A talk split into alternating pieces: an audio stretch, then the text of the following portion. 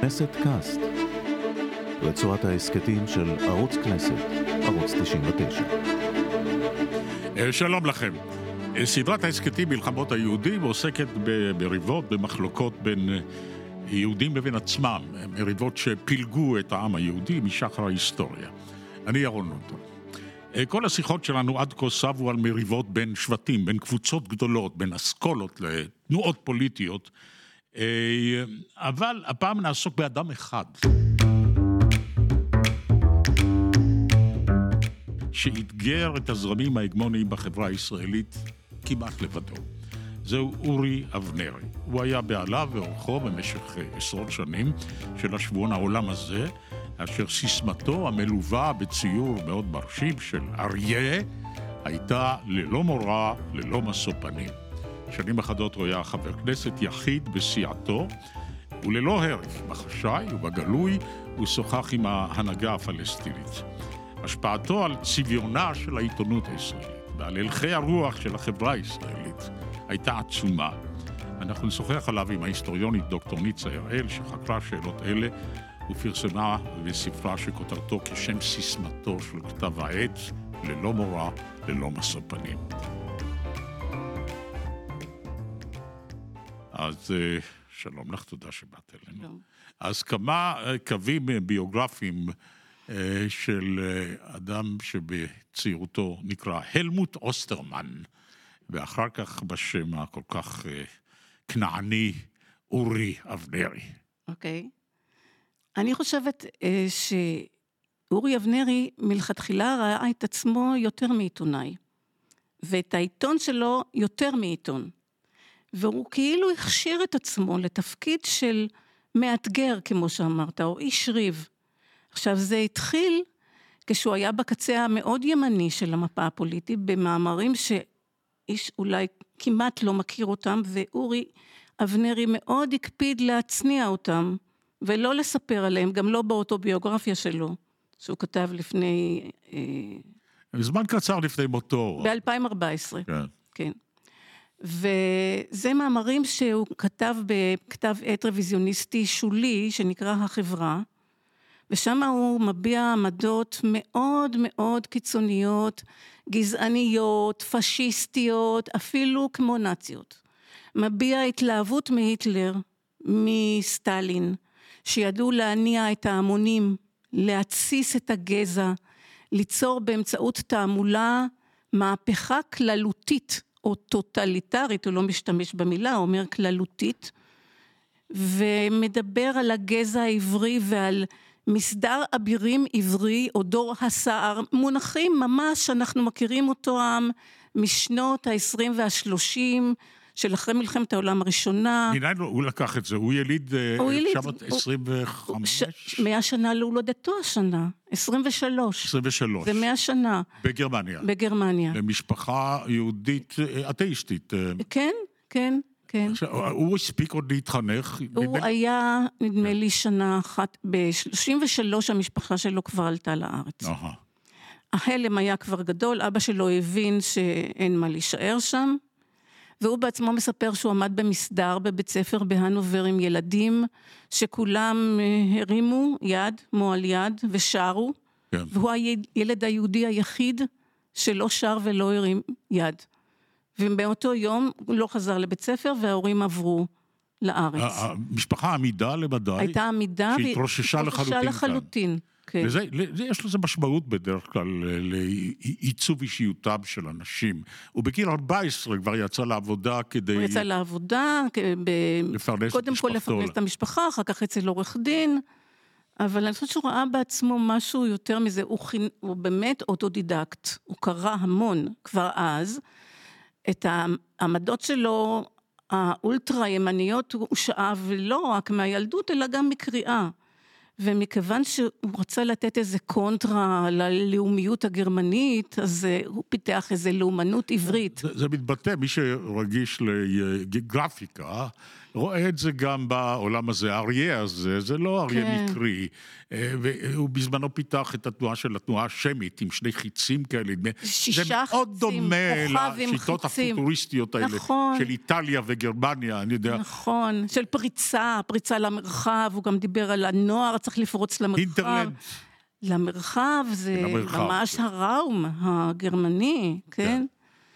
המרחב מחיה. אבל בגיל 17 הוא הולך למלחמה, למלחמת השחרור. קודם הוא היה בעצם קצת. בוא נגיד, לפני שהוא כתב את המאמרים הקיצוניים האלה, היה לו חיבור שמאוד מעניין אותנו, כהבנה של האישיות וההתפתחות האידיאולוגית שלו, כי הוא חזר על התמות האלה יותר מאוחר, זה נקרא מלחמה ושלום במרחב השמי, זה ב-47 יצא, ושם הוא מפתח תפיסת עולם שהיא כבר סוטה כמעט לגמרי, מהתפיסות הלאומניות האלה, ומדברת על אומה ארץ ישראלית, שתסייע לערבים לשחרר את עצמם מהעול האימפריאליסטי, וביחד העברים והערבים יקימו כאן איזושהי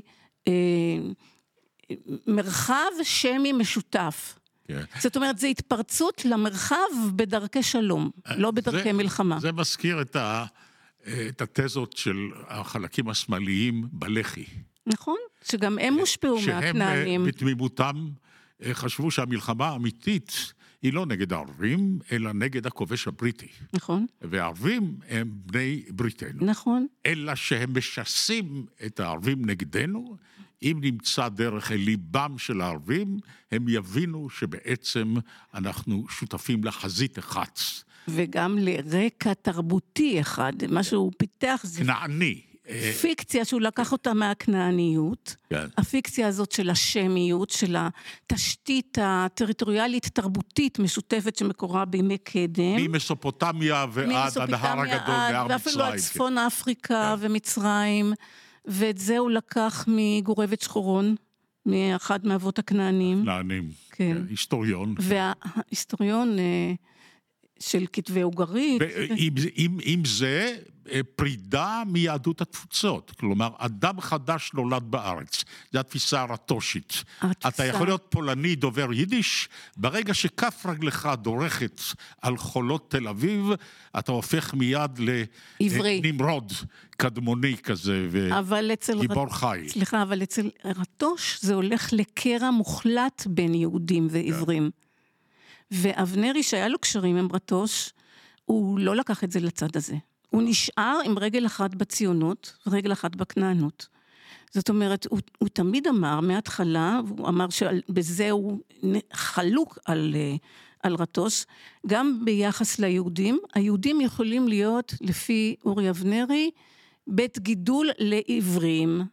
ואצל רטוש זה קרע מוחלט, קרע מוחלט. או שנולדת פה, או שנולדת. והבדל נוסף זה שאצל רטוש יש אי הכרה בלאומיות הערבית, לחלוטין, ואבנרי מכיר בלאומיות הערבית. זאת אומרת, שני נקודות משמעותיות מאוד שבהן הוא סוטה מהכנעניות. פורצת מלחמת השחרור. פורצת מלחמת השחרור. הוא חייל גיבור. הוא חייל גיבור, והוא הופך לסמל. הוא לוחם בשורות יחידת הסיור של גבעתי, של חטיבת גבעתי, שועלי שמשון. נכון. שם נהדר, בלי שז'בוטינסקי המציא אותו. שועליו של שמשון, זאת אומרת, שמשון מדליק את זנבות השועלים כדי לשלוח אותם כקומנדו כזה. קומנדו פורצים למרחב, זה הנה שוב המרחב הזה, כן, המילים של אבנרי. שועליו של שמשון, הם פורצים, משהו כזה, זה שיר שהוא כתב. והוא לוחם גיבור נפצע קשה מאוד, נכון, במלחמה. נכון, וכתב את... הרשימות היה... בשדות פלשת, זה נקרא. שפרסמו קודם בארץ, ואחר כך הוגדו כספר. ספר נהדר, לדעתי. אני קראתי אותו בנעוריי, זה השפיע על הדמיון שלי, זיכרונותיו של חייל במלחמת השחרור. היו כמה ספרים כאלה, אבל זה היה... הזכיר קצת את הספרות הגרמנית של מלחמת העולם הראשונה. את אריק מריה רימרק, במערבין כל חדש, נכון. אבל שם כבר הוא נוטע... זרעים של אנטגוניזם. כי גם בשדות פלשת, עוד לפני שהוא כותב את הספר השני, הצד השני של המטבע, כבר בשדות פלשת הוא מדבר על מעשים לא מוסריים של החיילים שלנו, על ביזה, על אונס, על רצח, זה כאילו הם לא רצו, זה לא הייתה ברירה, זה בשדות פלשת, אבל בספר השני, שנה אחרי זה, שיצא ב-1950, הצד השני של המטבע, הוא טוען שהוא מספר סיפורים שקרו, הוא ציג את זה כפיקציה, כסיפור, כספרות יפה, אבל מעשים נוראים, והם מוגדרים כאילו היה איזה פגם יסודי בלוחמים, פגם מוסרי יסודי בלוחמים, שזה נורא, זה כבר הפך אותו לאויב העם. כן. מגיבור העם, תוך שנה הפך לאויב העם. אז שנתיים אחרי תום המלחמה, הוא קונה כתב עת של אורי קיסר, שזה מין עיתונאי מונדני כזה, עם קביעות לצרפת, העיתונאי מאוד מקובל באותם שנים, הוא קונה את כתב העת שלו ומשנה אותו לחלוטין. כן. עכשיו פה הוא כבר בגיל כל כך צעיר, הוא מגדיר איזה עיתונאי הוא, ומה תפקיד העיתונות בכלל.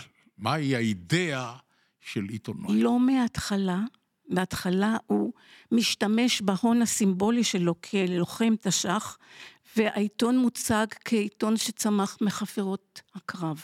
עיתון של חיילים, עיתון של הנוער, שאמור להילחם בעורף המסואב, המסורבל במנגנון שקם, שלא מייצג את אותם לוחמים, את אותו נוער. זה מזכיר קצת את הלך הרוח שמבטאת נתיבה בן יהודה. נכון. לוחמת פלמח, בסדרת ספרים ארוכה שלה, שהיא גם כן המרירות כלפי אלה שיושבים בעורף. נכון. שהם שולחים את החיילים למות, אבל הם בעצמם חיים חיי עונג יחסיים, וזה צד משותף. אני רוצה לקרוא כמה שורות ממה שהוא כותב 10 שנים, אחרי שהוא חונך את העולם הזה, כן. כי פה הוא מגדיר מה הוא רצה, וזה מעניין, נכון? כן, מאוד.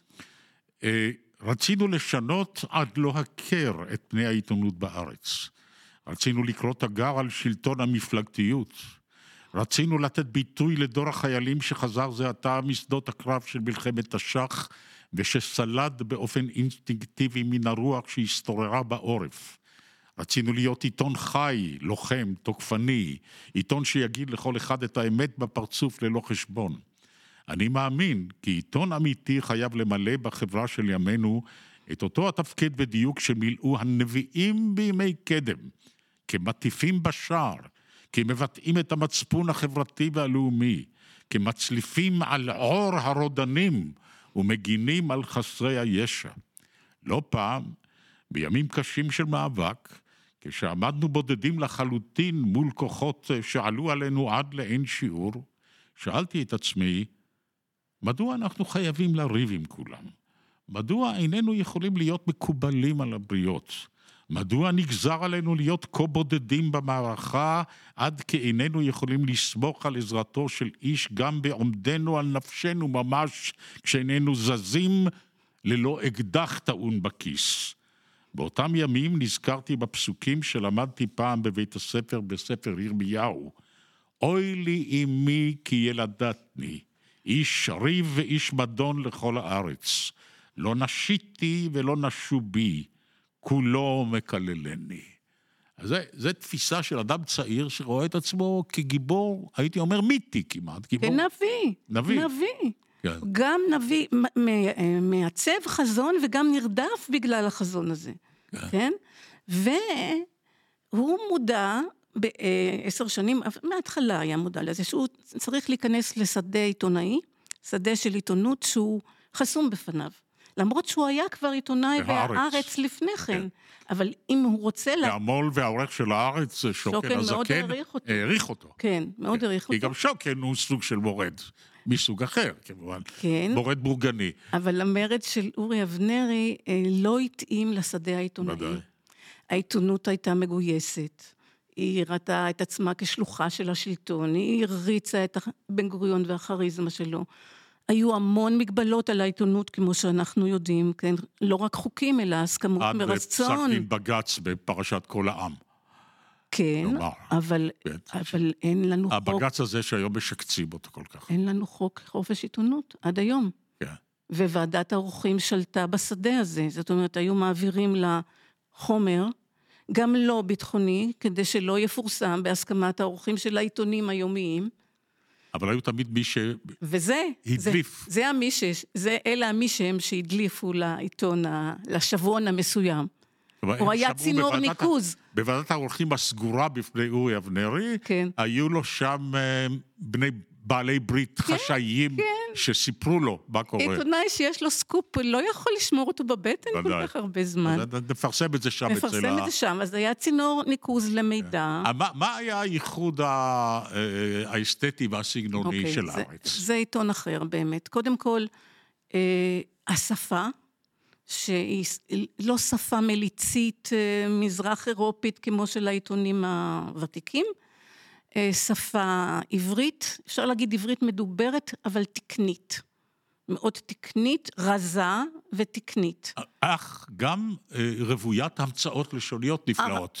המצאות לשוניות, דימויים, חידושי לשון, בליין, חשפנית, חללית. זה המצאות של... שלו, של חק, חקים, אין סוף. אין סוף. ודימויים שהשתלבו בתכנים של העיתון, נערת זוהר, דורה אספרסו, עוד זה הכל, ועוד. ביטחוניזם, אקטיביזם, ביטחוניזם, המון, המון, כן. כוחות האופל. כוחות האופל, מנגנון החושך. מנגנון החושך, כן. עכשיו, במשך השנים, הארץ, העולם הזה, ניהל באמת מלחמות הירואיות. נגד תופעות קלוקלות בחברה הישראלית.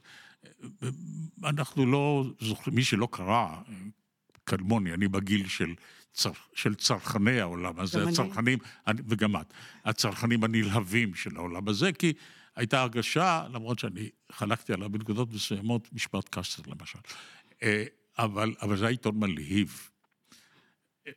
ואנחנו חווים לו באמת פריצות דרך כבירות. בואי נזכיר כמה מהם. טוב, אפשר לדבר על זה בלי סוף, אבל בוא נגיד ככה, הוא הציב מודל של מדיניות חוץ אחרת. לא מלחמה, קודם כל הוא היה מאוד נלהב מלחמות, כחייל לשעבר. החברים שלו, הוא אומר שקראו לו מיליטריסט שוחר שלו. אז כל פעם שהייתה מלחמה, אם זה מפעולות התגמול, ודרך מלחמת סיני ב-56, ואחר כך ב-67, התלהבות אין קץ מההירואיות הרומנטית של הלוחמים, שנשקם טהור, ואין, זה פשוט השתפכות בלתי נלאית. בלתי נסבלת. ובלתי נסבלת. Yeah. ומצד שני, יש תמיד הושטת יד לשלום. עכשיו, זה מתחיל בקטנה, בקטנות, זאת אומרת, הרצון ליצור אמפתיה, היכרות ואמפתיה עם האויב, עם מי שהוא קרא לזה מעבר למסך החול, היה לו מדור כזה, גם במרחב, מעבר למסך החול, לספר על פגישות של ישראלים עם ערבים בחוץ לארץ, להביא תמונות של פליטים במחנות הפליטים, שהוא קיבל אותם כנראה מעיתונים ערביים, להביא תמונות של פצועים מצריים, כן? לתאר מתוך אמפתיה את הסבל של האויב, שהוא מקביל לסבל שלנו. למשל, אחרי פעולת קיביה, אז יש לנו צילומים גם של חללי קיביה, וגם של לוחמים יהודים, עברים וערבים. גם אלה וגם אלה. יש לנו... קיביה? קיביה, הוא מציג צילומים מקיביה, אני לא יודעת איך היה לו, ועל יד זה הוא מעלה צילומים של... קיביה הייתה פעולה המגונה של 101 שפוצצו בית על תושביו. בן גוריון הכחיש את זה. נכון. הוא אמר שעיקרים יהודיים עשו פעולת תגבול כביוזמה עצמית. כן, ומצד שני, הצילומים של ההרוגים במעלה הקרבים. גם בזה לא היה לו גבולות. הצילומים שהוא צילם היום לא היו רואים אור בעיתונות. צילומים של הרוגים, של טבועים.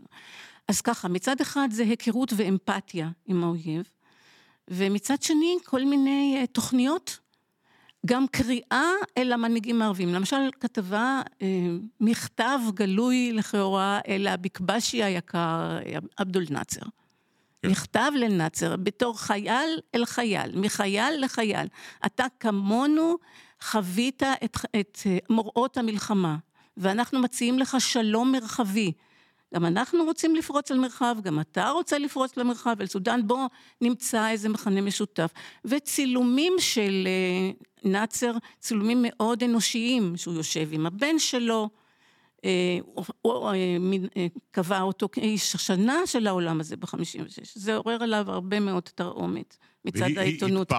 התפעלות לזה בשנים יותר מאוחרות, כאשר התנועה הלאומית הפלסטינית מתחילה לצבור כוח.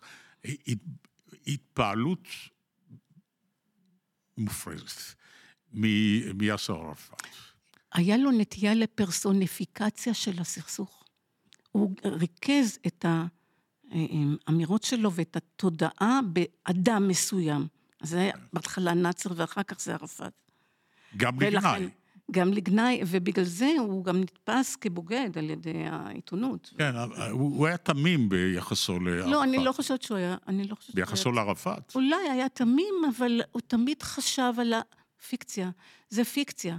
צריך לשבור את הפסימיזם הריאליסטי הזה של הישראלים שלא מאמינים בשלום. כן. אני חושבת שגם חשב על זה. אז נגענו בבחינה אחת. רגע, זה עוד חשוב משהו שאני רוצה להדגיש, זה מאוד חשוב. כנראה שמהראשונים, אולי הראשון שמדבר על מדינה פלסטינית, זה מופיע בעיתון בעולם הזה כבר ב-55 בדצמבר, כשהפלסטינים חיים תחת שלטון ירדני, אז הוא קורא לשבור את השלטון הירדני, ולהקים שם מדינה פלסטינית. ושנתיים אחרי זה, ב-57, יש כתבה ענקית בעולם הזה, שנקרא איחוד הירדן, שאת זה הוא פיתח אחר כך, יחד עם התנועה שהוא הקים, יחד עם אחרים, הפעולה השמית, לאוגדת הירדן. זה בעצם תוכנית לפדרציה, בין ישראל לפלסטין, שגם היא תשתלב כמובן במרחב השמי. וזה רעיון פדרציה בשלבים, התחלה שתי מדינות, כל אחת תקבל את המהגרים המתאימים לה, אחר כך חיזוק הקשר הפדרטיבי, ולבסוף אפשרות בחירה לכל אדם לבחור באזרחות המשותפת, זאת אומרת בעצם מדינה דלאומית, הוא לא אומר את זה, הוא לא אומר את המילה הזאת. עוד מבט מקורי או ראשוני כמעט, זה לגבי הפערים בחברה הישראלית, בין מזרחים למערביים. נדמה לי שהוא היה מהראשונים שהצביע על הקרע הזה. וגם כאן, זה נעשה בהדרגה. בהתחלה הוא קורא להם המעמד השני, הוא מביא תמונות, צילומים וסיפורים על ממש מחוזות עוני ועליבות, קורעי לב. אני לא יודעת עד כמה זה היה אמיתי, הצילומים האלה, כי למשל יש לו צילום... לא קשה בשנות ה-50 לעשות. כן, אבל הוא... יש הרבה צילומים של אישה רעבה, שנראית כמו איזה אישה מהודו. זאת אומרת, הצילום מלמטה, זאת אומרת, זווית הצילום, או המניפולציה של הצילום, כדי לחאר אנשים שהוא סלד מהם, באמצעות צילום מכוער כשהם אוכלים. זה אחד הדברים שאני הבחנתי בהם כנער, ומאוד לא אהבתי אותם, אני הבחנתי במניפולציה הזאת. אבל פה הוא יוצא ממש, הוא יוצא למעברות, הוא מצלם את מה שקורה במעברות, זה הצעד הראשון, וב-53 הוא זורק את הפצצה, ששלום כהן היה אחראי על סדרת הכתבות האלה, דופקים את השחורים. דופקים את השחורים, ושם הביטויים שאף אחד לא העלה על דל שפתו, על דל עיתו, שוורץ חיה, פרנק פרך, ובכלל הביטוי הזה שחורים ולבנים, שזה כמו בארצות הברית. כן. ראש המערכת. לקח את המונחים האמריקאים, שחורים ולבנים. כן. והתנפלו עליו. גם העיתונות וגם הממסד הפוליטי. וטענו שהוא מסית ושזה לא נכון, אפילו מזרחים עצמם, מי שהיה אז ראש שר המשטרה, בחור שטרית, זה הסתה. כן, כן. אחר כך משפט קשטר. לא, בוא נדבר על המזרחיים, נמשיך עם זה, כן. אז יש לנו את תמרות ודי סאליב, ב-59, כן. שזה עוד פיצוץ. המרד בוואדי סאליב. מי קרא לזה מרד? הוא. מרד המרוקאים, עם התמונה, השער המפורסמת, עם המרוקאי שהולך עם הדגל המוכתם בדם, מעין צילום כמו בסטילאי כזה, צילום של מרד. כן. כן? והוא הראשון שהתייחס למרוקאים כסובייקט, לא כאובייקט. גם פה כולם טענו, הרוב טענו, שזו הייתה הסתה. כן. כן. מרד הימאים? מרד הימאים, עוד ב-51, אבל זה גם, זה השביטה. זה שביטה שהוא בא, הוא כאילו ביטא את הכמיהה שלו למרד של הנוער. כאן לא מדובר על מזרחים, על המרד של הנוער, אותם אלה שלחמו בתש"ח. היה שם גיבור אחד, זה נמרוד אשל, שהוא בן למשפחה מאוד מיוחסת ביישוב. כן, ואייקה אונוביץ'. ואייקה אונוביץ', הקברנית של אקסודוס. כן, הם גיבורים כאלה מאוד ספרותיים. יפי תואר וכדומה, אבל בעצם הוא תומך באיגוד המקצועי של הימאים, נגד האוטוקרטיה, נאמר לו, הדיקטטורה של ההסתדרות העובדים, בראשותו של אלמוגי, מנהיג האיגוד המקצועי בחיפה, ונגד ראש עיריית חיפה, אבא חושי, של העיר שלו, הוא קרא לה חושיסטן, גם כן בהמצאות הנפלאות שלו. נכון. כן, אחר כך, משפט קסטר, אנחנו דיברנו עליו בשיחה אחרת בסדרה הזאת, שהוא חבר אל שמואל תמיר, רוויזיוניסט, איש חירות, שנון, אחר כך לימים שר, קראתי איתו ברית כדי להוקיע את קסטר, ששיתף פעולה עם ה... זה להוקיע כמעט את כולם, חוץ מאשר את הנוער העברי, שהיה יכול כאילו להציל את יהודי הונגריה. כן. עוד איזו המצאה עיתונאית כזאת של אורי אבנרי, אבל להוקיע גם את משטר, את שרת, כן. שלא קיבלו כמו שצריך את יואל ברנד, לא נענו לקריאה. זה העניין היחיד שעליו אבנרי, במידה מסוימת התחרט. הוא התחרט, כן. הוא אמר שהוא לא הבין את הפרובלמטיקה של השואה. של מה פירוש להיות מנהיג יהודי בקהילה יהודית בזמן השואה. נכון, אז הוא גם האשים את קסטנר, אבל... בואי נדבר על עוד בחינה אחת, כי למרות שאפשר לדבר בלי סוף, אבל אני בכל זאת אנתב את השיחה כך שנספיק כמה דברים. העולם הזה כחלוץ בסגנונה של העיתונות, היה לו עוד ייחוד אחד, שהוא הבין שעיתון כתב עת צריך להימחר, כדי שהוא יימחר, צריך להיות בו גם צד משעשע, או מגרה. והוא המציא את שיטת שני השערים. השער הקדמי עסק בעניינים החשובים, הפוליטיים, והשער האחרון היה דרך כלל נערת פינאפ, מה שקראו לזה פעם, חצי ירומה, וסיפורים על תל אביב שכמעט לא הייתה ולא נבראה. הוא ברא איזה מין תל אביב כאיזה בירת השעשועים. היו לו כמה גיבורים, הזוג סגל, פרדריקה סגל, שהייתה אישה כזאת מאוד ליברטנית, נאמר, בבעלה, במועדוני לילה היו איזה שניים על חוף הים של תל אביב, והוא עשה בהם סיפור, כאילו ישראל יש בצד מופקר, משעשע, ואנשים כאלה... בליינים, כן. בליינים, כן. כן. שזה היה באמת סיפור כזה בתוך הסוציולוגיה הארץ-ישראלית באותם שנים, אבל בעולם הזה זה השתמע כאילו תל אביב, וואו. כן. טוב, העולם הזה באמת זה מין שילוב מוזר, שאני חושבת שאין כל כך, אין כמותו בעולם. זה בן צהובון, עיתון להמונים, ועיתון אידיאולוגי. עיתונות חוקרת גם, זאת אומרת, שילוב כזה מוזר. עכשיו, הצד הזה של העיתון להמונים, הוא גם נוקט בעצם בפרקטיקות שמרניות, המהפכנות שלו היא באמת ביחס לערבים, וביחס למזרחיים, אבל ביחס להראות את דפוסי הצריכה והנהנתנות, הוא מאוד שמרני, והוא בעצמו, הוא מת להתחכך בהם. הוא הרי התחכך בהם, הוא יצר את העניין הזה, הוא שיקף את מה שהוא קרא קאמלות. האדם הקטן צריך קאמלות בשביל... קאמלות, המבצר של המלך ארתור. כן, קאמלות של זוהר כזה. לא עצמן באישהו, נסע במכונית מוסטנג פתוחה. כן. אם אני לא טועה בתל אביב. כן. וחיפש נערות זוהר. לינה רוזנבלום הייתה הגיבורה שלו. הוא גילה את נערות הזוהר. את נערות זוהר. בין כסית לרובל הוא גילה את נערות הזוהר, והן היו מסתובבות שם כדי שהוא יגלה אותם.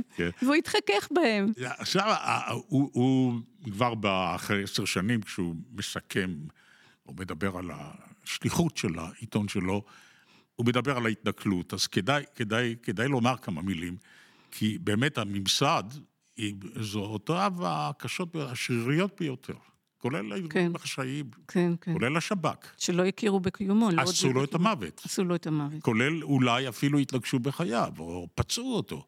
לא ברור בדיוק מי פצע אותו, אבל באמת זה מופיע כחוט השני בעיתון, המנגנון החושך התנקה לי גם שהיכו אותו, ואת שלום כהן, וגם פצצות על יד העיתון. אני לא יכולה להגיד מי, גם הוא לא יודע בדיוק מי שם את הפצצות ומי היקע אותו. אבל ברור ששירות הידיעות הכללי, השב"כ, שירות הביטחון הכללי, מממן עיתון. זה השיא, זה השיא. ב-56 יש לנו ביומן שרת, שיחה בין שרת לבין איסר הראל ועמוס מנור, שהיה ראש השב"כ. לא קראו לזה, השין ב' קראו לזה. אז הראל היה אחראי על כל שירותי הביטחון, ולוי יצחק הירושלמי שהיה אז ראש אגודת העיתונאים. והם מדברים על אפשרות ליזום הקמת עיתון שהתחרה בעולם הזה, בכספי המדינה, אז מופיע שם, עכשיו, והם עשו את זה.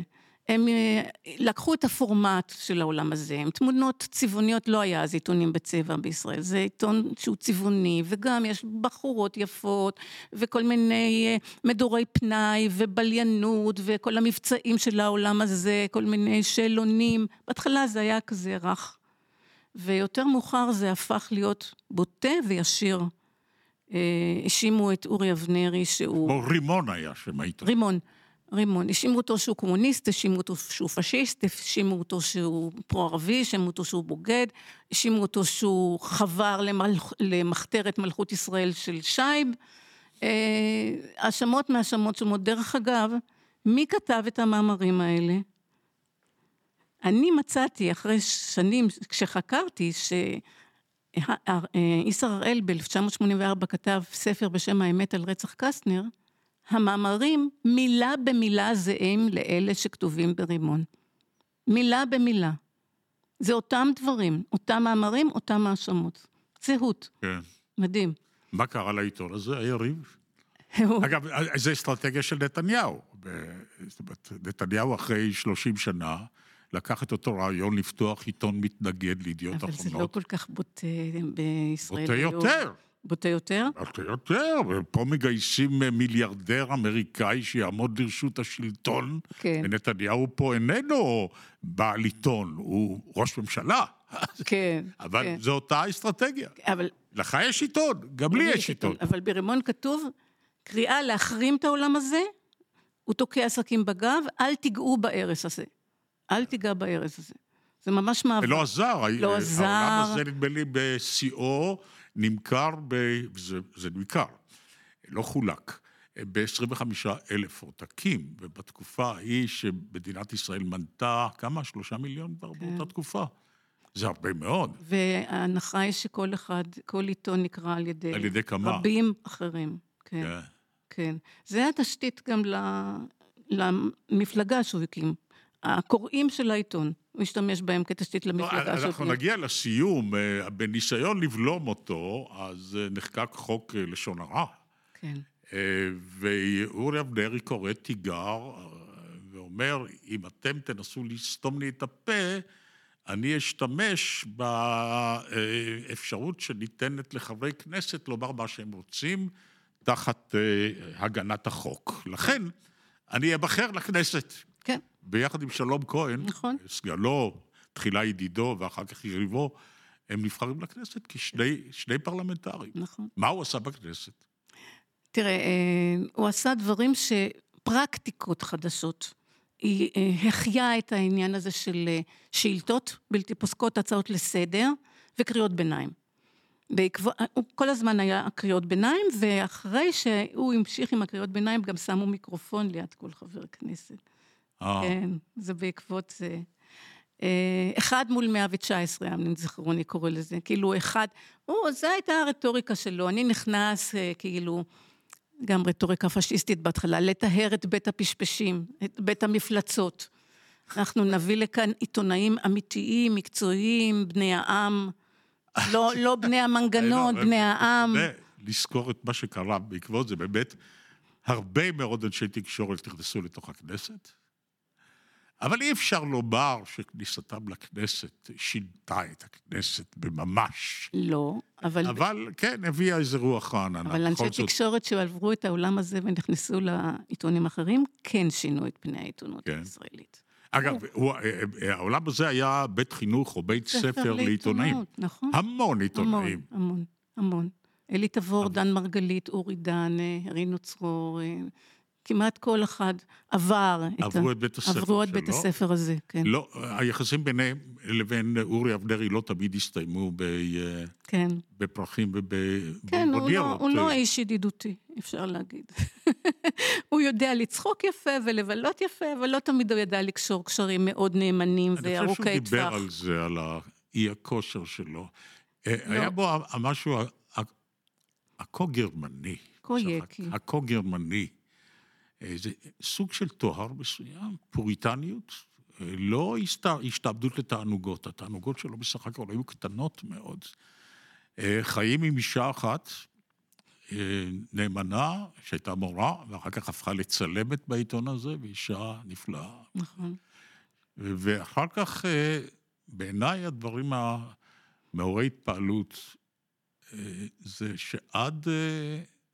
גם כשהגיע, שהוא היה כבר אוקטג'נר, בין 80 ומעלה, הוא עדיין התרוצץ על הגבעות, והשתתף בהפגנות, ולא נכנע עד יומו האחרון. אין לזה אקוויוולנט, לדעתי. זה מנוע שלום של איש אחד, של 70 שנה. ממש. אני מנסה לחשוב על מישהו דומה לזה, שהוא לא ויתר כל הזמן, כל כך הרבה שנים. אולי לא ואליאב. אולי לא ואליאב. שלא מפסיק לפעול. כן. אבל באמת קשה. היו כמה, אבל הם הרבה פחות ידועים. היום אורי אבנרי בכלל לא ידוע, אבל אם אתה קורא את הספר האוטוביוגרפי שלו... צריך לקרוא את הספר שלך ראשית כל, כי הוא בית ספר לעיתונות וגם בית ספר לאזרחות, אני חושב. אתה יכול לצדד באורי אבנרי, לסלוט מהשיטות שלו, אבל אי אפשר שלא לכל עיתונאי, כל איש תקשורת, מוכרח לעקוב או ללמוד את ההיסטוריה של העולם הזה, מפני שזה בכל זאת מופת. מופת של אומץ לב, אה? נכון, נכון. של אחריות אזרחית, אה? כן, כן, כן. כן. הוא צודק, הוא לקח על עצמו לעשות משהו. לפרוץ דרך. הוא ראה בעיני רוחו באמת מדינת ישראל אחרת. כן. אינקלוסיבית, מזמינה, מה שהיום קוראים מדינת כל אזרחיה, ומשתלבת בשלום בסביבה. אני רוצה לשאול לבסוף אותך משהו. כן. את הוצאת עוד ספר אחד מעניין, כן. ספר הזה, מצפן, המצפון והפנטזיה. מעטים יודעים היום מה זה מצפן. נכון. מצפן זה הרדיקלים שברדיקלים שבשמאל הישראלי.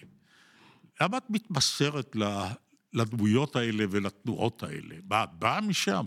לא, אני לא באה משם, אבל אני חושבת שההיסטוריון צריך לשים גם לעצמו כמטרה